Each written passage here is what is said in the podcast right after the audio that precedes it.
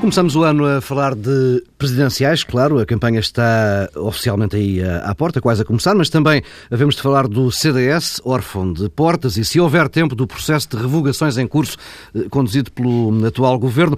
Começamos com as presidenciais, temos 10 candidatos, uma multiplicação de debates e de frente a frentes. É uma campanha saudável para a democracia, esta campanha com tantos candidatos, Pedro Silva? Não. Não preciso de grandes leis. Não é. Repara, se responde. Primeiro faço o enquadramento. Não, mas eu faço o enquadramento depois. O número é desde logo um indicador relevante. O máximo de candidatos que tinham havido em campanhas presenciais foram 7, 1980. 1980 era num momento pujante da transição democrática. Curiosamente, mesmo durante a Primeira República, a conturbadíssima Primeira República, houve um par de eleições com 7 candidatos. E, portanto, isto, de facto, é diferente. E é sinal de? É sinal, bem, de uma coisa não é. Não é sinal de particular vigor democrático e pujança cívica e de exercício de cidadania. Ora, bolos. E a explicação...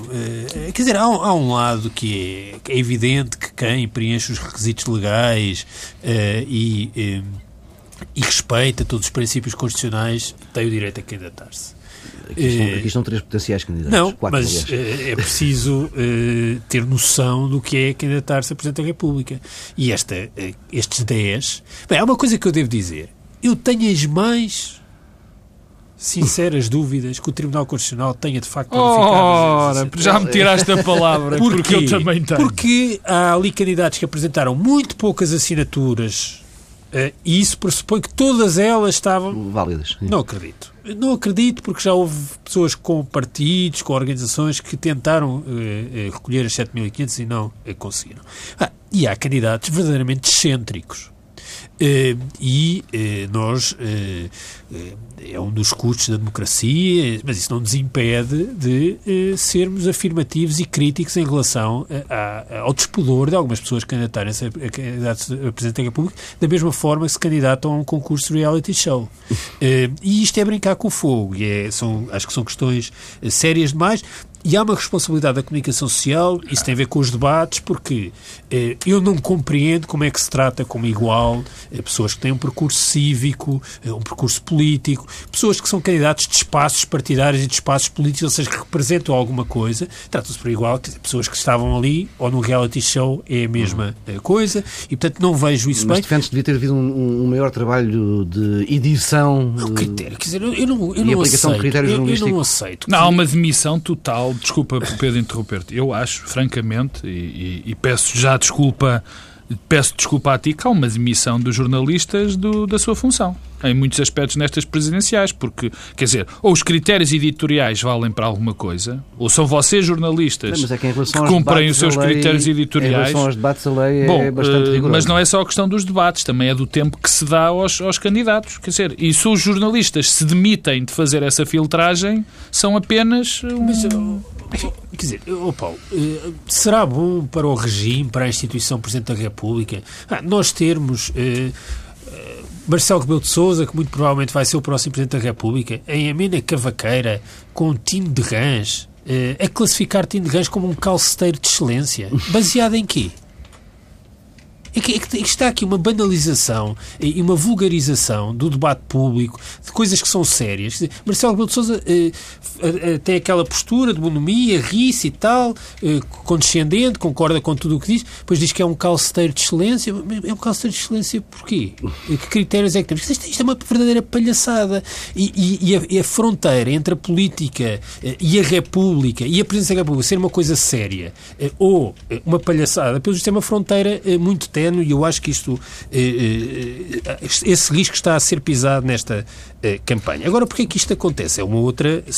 quer dizer, porque é que há esta banalização? Deixas-me primeiro à campanha, Pedro, sim, e depois entramos. Pedro Marcos Lopes. Não, eu queria explicar porque é que há estes 10 candidatos e porque é que isto está a acontecer. Sim, mas deixa-me só dar... É rápido em relação à campanha e eu quero concentrar. Primeiro, eu não tenho esta opinião tão negra do Pedro Pedro Adão e Silva em relação a esta, enfim, profusão de candidatos presidenciais. Eu acho que o problema que nós aqui temos, porque em muitas eleições do mesmo género por esta Europa fora, então se falarmos nos Estados Unidos, meu Deus Nossa Senhora, há muitos candidatos excêntricos. Mas isso não é necessariamente bom. Não, eu não estou a dizer que seja bom. Agora, e que utilizam, para mim, o fator negativo é, utilizam a campanha eleitoral para se promoverem. Autopromoção, sim. Para autopromoção, pura e simples. Não sei se resulta ou não, mas utilizam-na para isso. Agora, há aqui um poder, que é o poder que está posto em causa neste caso concreto. E essa questão, o poder, ou melhor, a atividade que está a ser posta em causa, que é a atividade jornalística, e é necessário filtro que nós exigimos como cidadãos aos jornalistas. Mas esse filtro acontecerá certamente durante a campanha. Mas não, quer dizer, a campanha daqui a 3 semanas, daqui a 15 dias, não, acaba a campanha. Na campanha oficial, portanto, eu acho, certamente que será dado mais tempo aos cidades com maior hipótese de...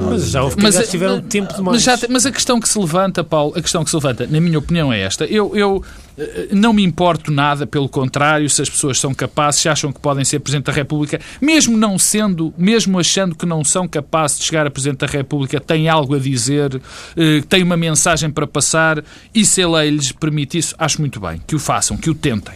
Outra coisa é a capacidade da mediação, e é para isso tanto os jornalistas, e peço desculpa, também nós que falamos no espaço público, temos de fazer em relação aos candidatos e em relação àquilo que se passa na atualidade política, no caso concreto. Quer dizer, porque se há uma demissão de todos nós, particularmente dos jornalistas disto, já não só precisamos de jornalistas, precisamos apenas de uns amplificadores de mensagem.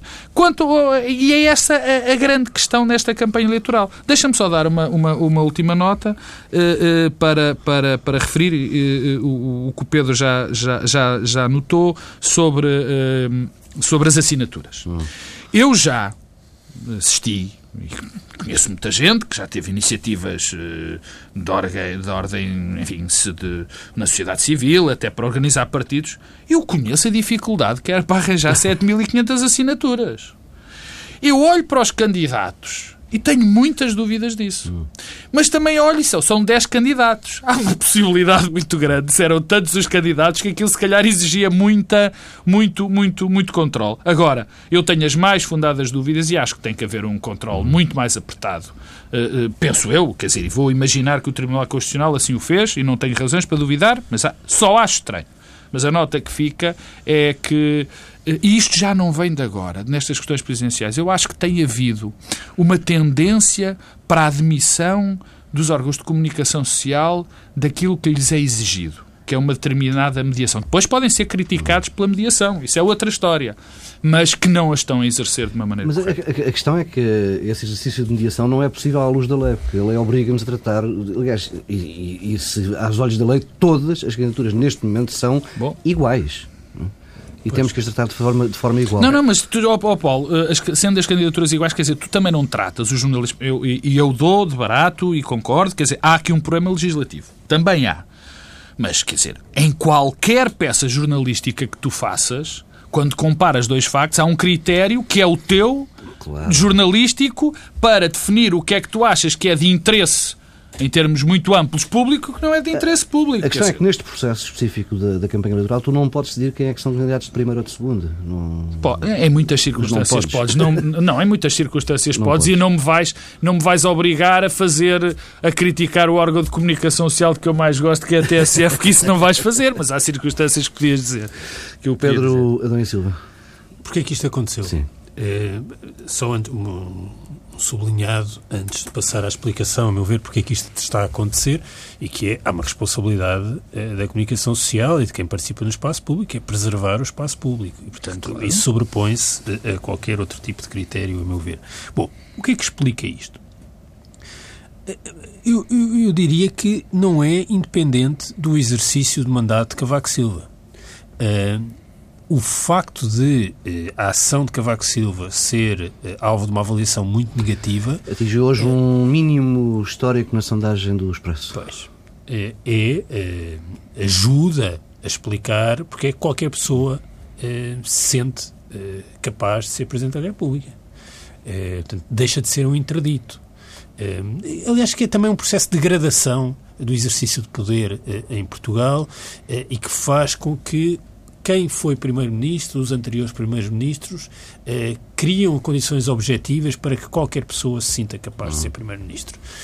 Acho que esse é um dos legados que nós temos em relação aos dois últimos primeiros-ministros. E, portanto, Cavaco Silva tem aqui um efeito também de alguma impotência, quer dizer, a presidência serve para quê? As pessoas percebem que o presidente disse umas coisas, depois não teve consequência nenhuma, quer dizer, que não desvalorizou o papel e a instituição. Mais importante é o deslaçar lento do regime. Há uma desconfiança face ao sistema, face às instituições, os partidos, os membros do governo, os políticos, que cria terreno fértil para que as mais variadas formas de representação política de fora do sistema emerjam, quer sejam aqueles que podem ter alguma projeção, Paulo Morais, quer aqueles que são verdadeiramente excêntricos, não é? E, portanto, é isso que explica. E o que explica que, aliás, já estava visível. A política portuguesa não poderia ficar imune a esta tendência que é particularmente intensa na Europa do Sul. Já aconteceu nos outros atos eleitorais. Reparem, as legislativas, o PSD, o CDS e o PS juntos, já tiveram muito menos votos do que alguma vez tinham tido. Sim, mas apareceram também poucos movimentos excêntricos, Porquê? Porque havia espaços de representação de fora do arco da governação e o sistema... E isto não acontece aqui, Pedro, por exemplo, nas presidenciais. Tu sabes perfeitamente que estes candidatos excêntricos não vão ter votação praticamente. Nova já teve uma votação significativa nas últimas legislativas. Mas tinha outros apoios e era outro tipo de quanto pessoa. A isso eu devo dizer, Sampaio da Nóvoa, de alguma forma também alguém de fora do sistema e até Marcelo Rebelo de Sousa pode ter uma componente fora do sistema. Não são particularmente pessoas que sejam vistas como fazendo parte de... E eu não acredito no que as sondagens estão a dizer sobre alguns candidatos. Depois, mais à frente, podemos falar um pouco sobre isso. Agora, há uma coisa, só para terminar estas causas. O sistema não tem conseguido enfrentar as causas materiais que explicam a emergência do populismo, mas também é tímido na forma como enfrenta os ataques populistas. Eu devo dizer-te que uma das coisas que me espantou mais nestes debates foi a forma como pessoas que são candidatos de facto e que têm uma trajetória, têm dignidade cívica e política, aceitam e ficam passivos e condescendentes perante anátemas lançados sobre toda a classe política. O Parlamento é um antro de corrupção. Citas Paulo Morais. Paulo Morais disse isto. Eu espero que o Parlamento português, a seguir às presidenciais, chame Paulo Morais a dizer exatamente o que é que isto quer dizer. Como fez o Grupo Plena, no fundo. Não é? Exatamente. Portanto, é o que eu espero. Mas isto é uma coisa gravíssima. Como já várias pessoas sublinharam, isto é o melhor aliado dos corruptos. Porque se todos são corruptos, ninguém é corrupto. Bem, e eu não acho que todos sejam corruptos e não acho que o Parlamento seja um antro de corrupção. Mas eu fico estupefacto quando, perante afirmações deste tipo, outros candidatos, pensar por exemplo em Sampaio da Nóvoa, assobiam para o ar e mobilizam o seu exemplo como reitor e o exemplo das boas práticas na reitoria.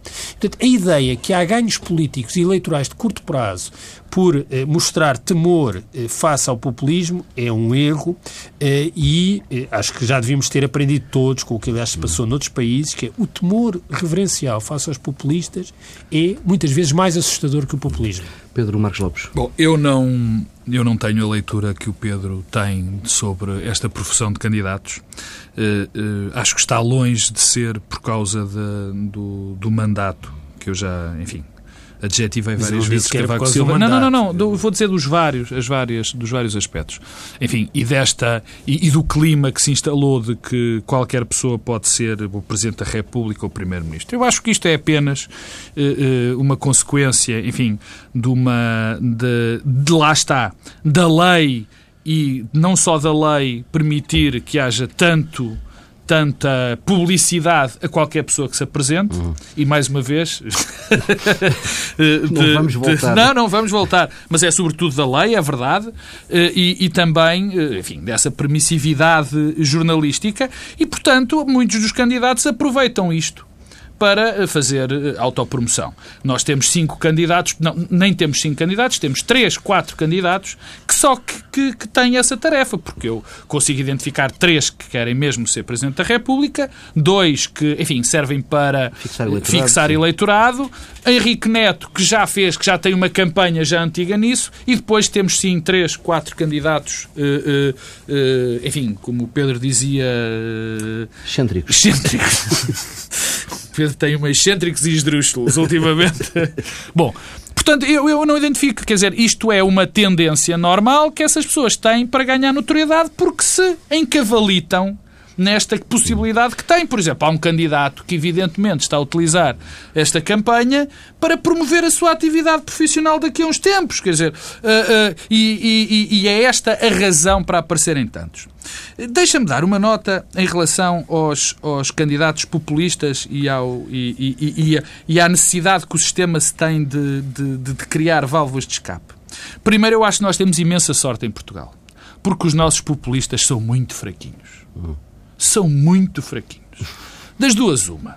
Mas os protagonistas acabarão por surgir. Pedro, as condições estão cá. Eu acho que as condições existem, mas já existem há bastante tempo e ainda não apareceram. Ninguém das duas, uma. E eu não tenho resposta para aquilo, para a pergunta que vou fazer. Ou, de facto, eles são todos muito fraquinhos.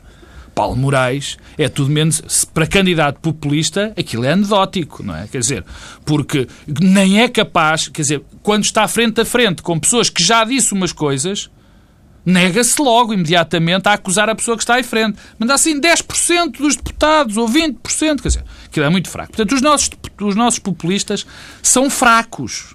São fracos. Será que é por serem fracos ou por o sistema, de facto, não os escolher? Se calhar é um misto dos dois, mas eu não tenho resposta. Mas há uma indicação de que provavelmente o sistema não colhe esses populistas dentro da nossa comunidade. Porque apesar de ser verdade, o Pedro disse, é verdade, que houve uma perda de voto dos partidos que antes se chamavam do arco da governação, onde o PSD, o PS e o CDS tiveram menos votos nestas eleições do que em quaisquer outras eleições, é verdade é que as fugas desses votos não foram para partidos antissistémicos. Foram para partidos do sistema.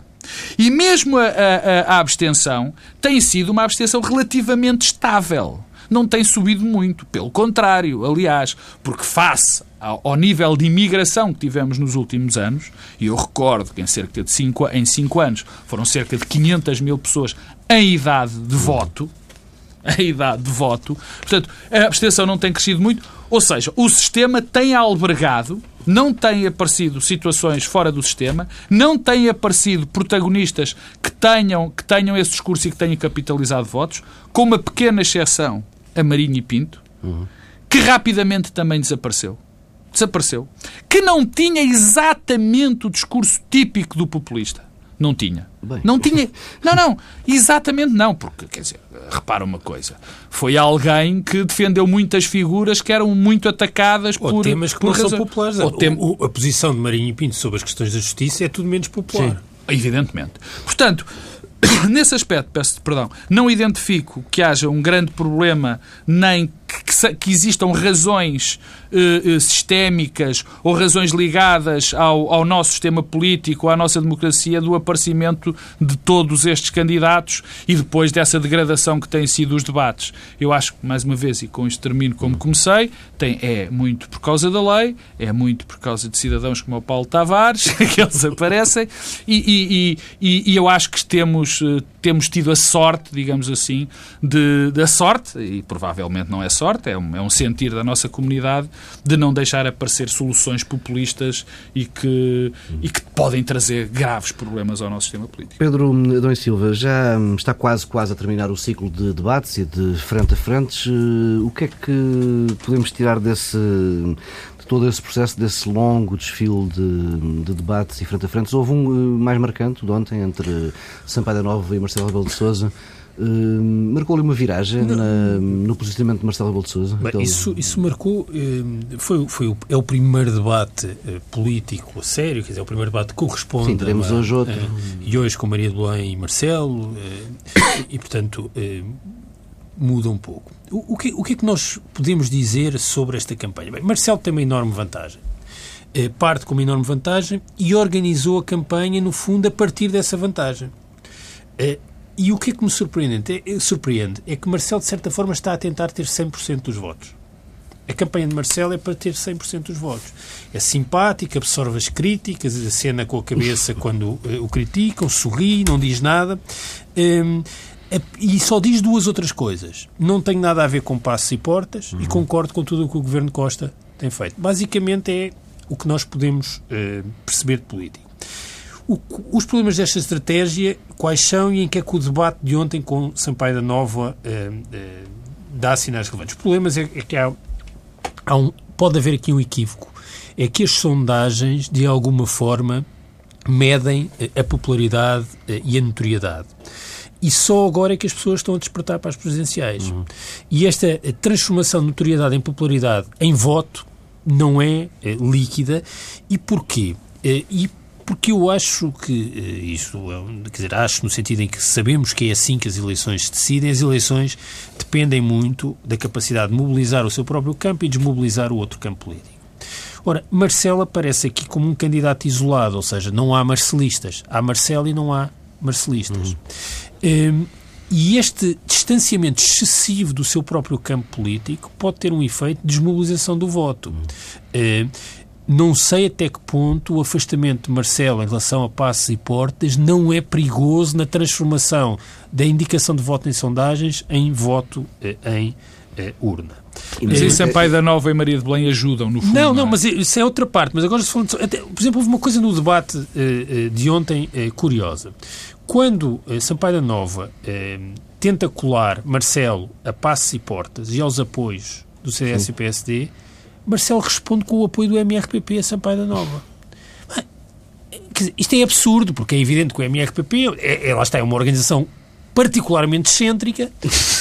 Eu não estou a ver que Sampaio da Nóvoa tenha estado a negociar sobretudo e a falar nos últimos tempos. Sobretudo agora. Sempre foi. Não, está bem, mas teve agora episódios mais excêntricos. Sim. Passámos a dar mais atenção à excentricidade. Não estou a ver uma negociação. Agora imagina o que é Paulo Portas e o PS e Passos Coelho, ou, melhor dizendo, os dirigentes do PSD e do CDS a ouvirem aquela comparação. Quer dizer, está-nos a pôr nesta... Portanto, acho isto perigoso. E o debate de ontem, o que é que o debate de ontem teve para mim de surpreendente? E julgo que para os portugueses que se habituaram a Marcelo Rebelo de Sousa. Bem, há uma coisa, um facto. Marcelo Rebelo de Sousa elegeu Sampaio da Nóvoa como o adversário principal. Aquele tratamento significa isso. Mas, essencialmente... é uma espécie de Cristo desceu à terra. Marcelo desceu à terra.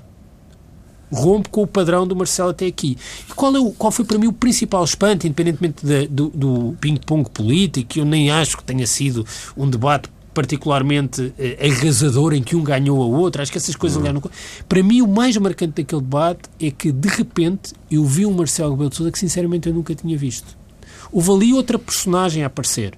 Aquele tom mais aguerrido ao ataque não corresponde à personagem simpática, sorridente, que nos acompanhou nas televisões e que nos acompanhou nesta campanha. Marcelo não estava a trabalhar para os 100% dos votos. Não estava. Ou seja, de repente parece que está a tentar mobilizar o seu próprio campo atacando Sampaio da Nóvoa. Isso pode ajudar Sampaio da Nóvoa e não sei se ainda é aceito pelo seu próprio campo. Porque, entretanto, aliás, há outro candidato de direita, que é Henrique Neto, essa coisa que... Não, Henrique Neto é o candidato com o discurso mais à direita. E, portanto, isto para dizer o quê? Que quer Paulo Morais, quer Henrique Neto, podem ter mais votos do que as sondagens indicam. Pedro Marcos Lopes, como viste o debate de ontem à noite, e sobretudo queria ouvir-te sobre uma questão que o Pedro Adão Silva destacava há pouco, que é o descolar, a tentativa de Marcelo Rebelo de Sousa se descolar de Passos Coelho e de Paulo Portas, e até agora na campanha, não sei se virá mudar nas próximas semanas ou não, da própria máquina partidária do PSD, porque não tem tido grande apoio nas iniciativas de campanha que fez, que são de resto uma por dia, vá lá, muito poucas. Bom, vamos começar pela última parte, que é a questão da máquina do PSD, do PSD, que é a máquina, há duas grandes máquinas, a do PS, do PSD e a do PC, bem entendido. Nunca os candidatos presidenciais gostam muito, nem pouco, de ser identificados e que apareça à máquina de um partido para os apoiar. Mas que elas lá estão, estão, não é? Estão, mas nunca se gosta de aparecer assim. Eu lembro-me das campanhas de Cavaco. Cavaco dava sempre a entender aos dirigentes do PSD e do CDS na altura para se manterem de fora. Lembro-me no episódio em Aveiro, assim de repente, agora não vou contar, que era bem exemplificador disso, que exemplifica bem essa situação. Portanto, é questão a razão da máquina e de não aparecer, essa é uma das razões. A segunda é que, pura e simplesmente, Marcelo Rebelo de Sousa, devido à notoriedade conquistada, não precisa propriamente da máquina. Uma grande vantagem que tem, ele próprio é uma máquina em si mesmo, porque é alguém que tem uma notoriedade espantosa, é alguém que não precisa de andar propriamente a dizer quais são as suas opiniões, porque todos nós as conhecemos porque já o ouvimos há muitos anos. Portanto, isso não me surpreende rigorosamente nada. Até acharia estranho e acharia mau para a campanha de Marcelo Rebelo de Sousa que a máquina do PSD aparecesse por trás dele ou que ele necessitasse de fazer comícios, porque quanto mais se fala em comícios, maior propensão há para dizer disparates, digamos assim, e que é tudo o que Marcelo precisa de evitar neste momento. Em relação a Marcelo descolar de Passos Coelho, bom, eu acho que a questão está mal posta, se me permites, Paulo. Quem descolou de Marcelo Rebelo de Sousa foi Passos Coelho, não foi Marcelo Rebelo de Sousa que descolou de Passos. Depois. Porque eu também, estávamos os três, aliás, no Congresso do PSD do catavento mediático. Com opiniões, quer dizer, erráticas. Todos nós com opiniões erráticas. Há 2 meses ou 3, Marcelo apoiou o PSD e o CDS. É evidente, quer dizer, um líder... Eu lembro-me de...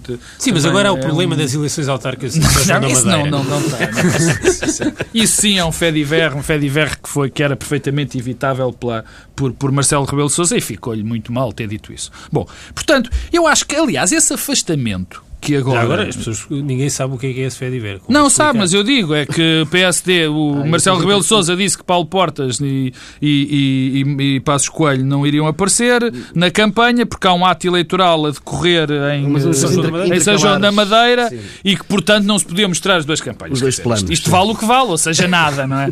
Quer dizer, é uma piada e é bom o sentido de humor também na política, e, portanto, eu tomo por esse valor. Agora, essa colagem, de facto, que agora Sampaio da Nóvoa e Maria de Belém, com certeza, hoje vai tentar fazer de Passos Coelho ao antigo governo, é algo que não resulta. Eu acho, aliás, uma má estratégia pela parte de Sampaio da Nóvoa e de Maria de Belém, porque ficou muito claro, com estes episódios, está perfeitamente evidente que o PSD e o CDS apoiam Marcelo Rebelo de Sousa, que é como quem os mata, digamos assim, quer dizer, é tudo menos o candidato daquela direita em que se transformou o PSD, sim, enfim, e o apêndice, neste momento, CDS. É o contrário de tudo isso, quer dizer, aliás, basta ver no espaço público as pessoas que mais falaram e que mais apoiaram o governo, colunistas, cronistas, pessoas que falam, enfim, pessoas que estão no espaço público, o desagrado que há perante Marcelo Rebelo de Sousa. Marcelo Rebelo de Sousa tem sido particularmente atacado. É por essas pessoas que apoiaram tanto o governo do PSD e do CDS. São essas que têm atacado. Muito menos do que pessoas ligadas ao Partido Socialista. Muito, só agora é que começa a haver, por essa questão da campanha estar a avançar, é que tem havido esse cuidado. Por isso é que eu estranhei um pouco a atitude de Marcelo Rebelo de Sousa no debate de ontem, porque muda porquê? Porque ao dramatizar, ao introduzir, sim, tensão, sim, em princípio está a falar para esse eleitorado que é o seu campo político. Mas tem um efeito, é que ajuda a mobilização política à esquerda. Porque as pessoas passam a olhar para Marcelo, já não como uma personagem simpática que nos entrava em casa através da televisão e que está sempre a rir e a dizer umas piadolas sobre São João da Madeira ou sobre muitas outras coisas, mas como alguém que, diz tudo e o seu contrário sobre todos os assuntos e, 2, afinal é um deles. Não, eu não concordo com a primeira parte. Eu percebo, eu concordo naquilo que dizes, que isso pode gerar alguma mobilização à esquerda. Isso eu concordo, é evidente. Mas isso era inevitável, Pedro. isso era inevitável que com o crescendo da campanha houvesse Mas porquê que foi Marcelo? Porque o que Marcelo estava a fazer até aqui era resistir a essa tensão e essa dramatização. Mas porquê que foi Marcelo ativamente a introduzir a tensão e a dramatização que foi o que fez, onde foi ele que procurou isso tem uma resposta, quer dizer, é um bocado indiferente se foi ele que procurou e se isso iria acontecer inevitavelmente. Não, porque repara, Marisa Matias, Marisa Matias tem aquele episódio que a meu ver é marcante e que tem um efeito da contradição sobre o envio para o Tribunal Constitucional do Orçamento. Sim. E Marcelo mantém a postura de sorriso e de... Sim, mas é verdade. Assim. Mas há aqui um problema. Quer dizer, eu acho que... Deixa-me só acabar em relação ao debate de ontem, porque eu acho que houve uma inevitabilidade ontem. É que mais tarde ou mais cedo tinha que aparecer também aquele Marcelo. Quer dizer, obviamente que ninguém está à espera que uma pessoa tenha sempre uma bonomia fantástica, concorde com toda a gente. E há um período em que era necessário. Marcelo já sabia que ia ser confrontado com as suas evidentes contradições. Campanha, não, e com as suas... Paulo Tavares, o Marcelo Rebelo de Sousa tem 40 anos de vida pública. Bom, mal estávamos... Não, mas esse argumento... Desculpa. Pedro, o ponto não é esse. Mas eu lá chego. Mas deixa-me acabar. Mal estava se não tivesse contradições. Quer dizer, mas agora o problema... Eu sei que não é isso, eu estou a responder ao Paulo, mas as contradições não são as coisas... Quer dizer, qualquer pessoa que teve 40 anos de carreira pública tem contradições. O problema é as contradições de curto prazo. Mas não é onde é que ele estava em 1975. Mas eu estava a falar de outra coisa. É o que é que ele disse há 2 anos. Eu estava a falar de outra coisa. Porque tu estavas-me a dizer qual é que é a razão para aquele clima crispado de repente. Mas eu acho que há uma lógica em relação a isto, porque era preciso, como já sabíamos, ele já sabia que ia ser confrontado com isso. Ele já sabia que era confrontado com isso. E era preciso também tirar, como agora está na moda dizer este termo horrível, mas vou-me socorrer aqui do antigo treinador do Pedro Adão e Silva para dizer, era preciso tirar Sampaio da Nóvoa da toca. Porque a campanha de Sampaio da Nóvoa tem sido basicamente apontar as contradições de Marcelo Rebelo de Sousa. Nós ainda hoje não sabemos, eu não sei, o que é que Sampaio da Nóvoa pensa sobre as questões. Bem, nem eu, e eu acho que quase ninguém. E, portanto, isso foi uma tentativa de fazer com que Sampaio da Nóvoa dissesse alguma coisa. Pedro Marcos Lopes, Pedro Silva, vamos dedicar aqui, usando as tuas palavras, Pedro Marcos Lopes, ao apêndice, 5 minutinhos ao CDS. Tuta toca. Não, ao apêndice. Portas saiu, Nuno Melo vai alimentando um tabu que promete desfazer na próxima semana. Cristas já avisou que só avança se Nuno não só avançar. Deixa a terra. Cristas só deixa a terra. Que CDS podemos ter sem Paulo Portas, Pedro Silva? E muito brevemente, que temos 2 minutos úteis. Quer dizer, ele vai ter que durar para a próxima semana. Primeiro, o contexto tornava a posição de Paulo Portas insustentável.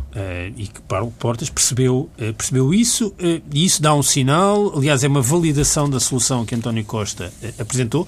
Aliás, é curioso, tem um efeito também sobre as presidenciais, é que afinal aquela expectativa da dissolução do Parlamento em março para eleições em junho, que era o grande tema em torno das presidenciais há um mês atrás, isso desapareceu e, portanto, a geringonça afinal foi suficiente para acelerar a saída. A geringonça, na leitura de Paulo Portas, é para durar, não haverá eleições em breve. Sobre o CDS, bem, a recuperação da autonomia estratégica do CDS é um objetivo muito difícil, muito exigente. Com o Paulo Portas, eu diria que é uma impossibilidade. Porquê? Depois do irrevogável e da coligação, Paulo Portas não podia ser o protagonista dessa recuperação da autonomia estratégica. Eu não sei se é possível o CDS recuperar a autonomia estratégica face ao PSD. Não... Com que agenda? Não é? Com que agenda e com que protagonistas. É curioso, porque de alguma forma a Assunção Cristas, com um cenário de eleições mais próximas e até uma votação mais curta, favorece o papel do CDS como parceiro de coligação do ponto de vista da governação. Nuno Melo favorece uma afirmação verdadeiramente populista do CDS e, portanto, pode ter uma projeção eleitoral superior, mas com isso dificultar a governabilidade à direita. E isso é uma das consequências das últimas legislativas. É que só passaremos a ter bipolarização com governabilidade à direita e governabilidade à esquerda e, portanto, o CDS será sempre um parceiro natural do PSD e o PSD dificilmente terá por si só maiorias absolutas, o que significa que aquilo que o CDS vai fazer pode ter eleitoralmente pouco significado, mas politicamente pode ter um significado maior, e desse ponto de vista, Nuno Melo é uma ameaça mais séria ao PSD e à governabilidade à direita, mas pode ter mais alcance eleitoral que Cristas, que pode cumprir o objetivo contrário. Pedro Marcos Lopes. Bom, eu acho que Portas deixa o CDS porque a sua ambição política ainda não está satisfeita.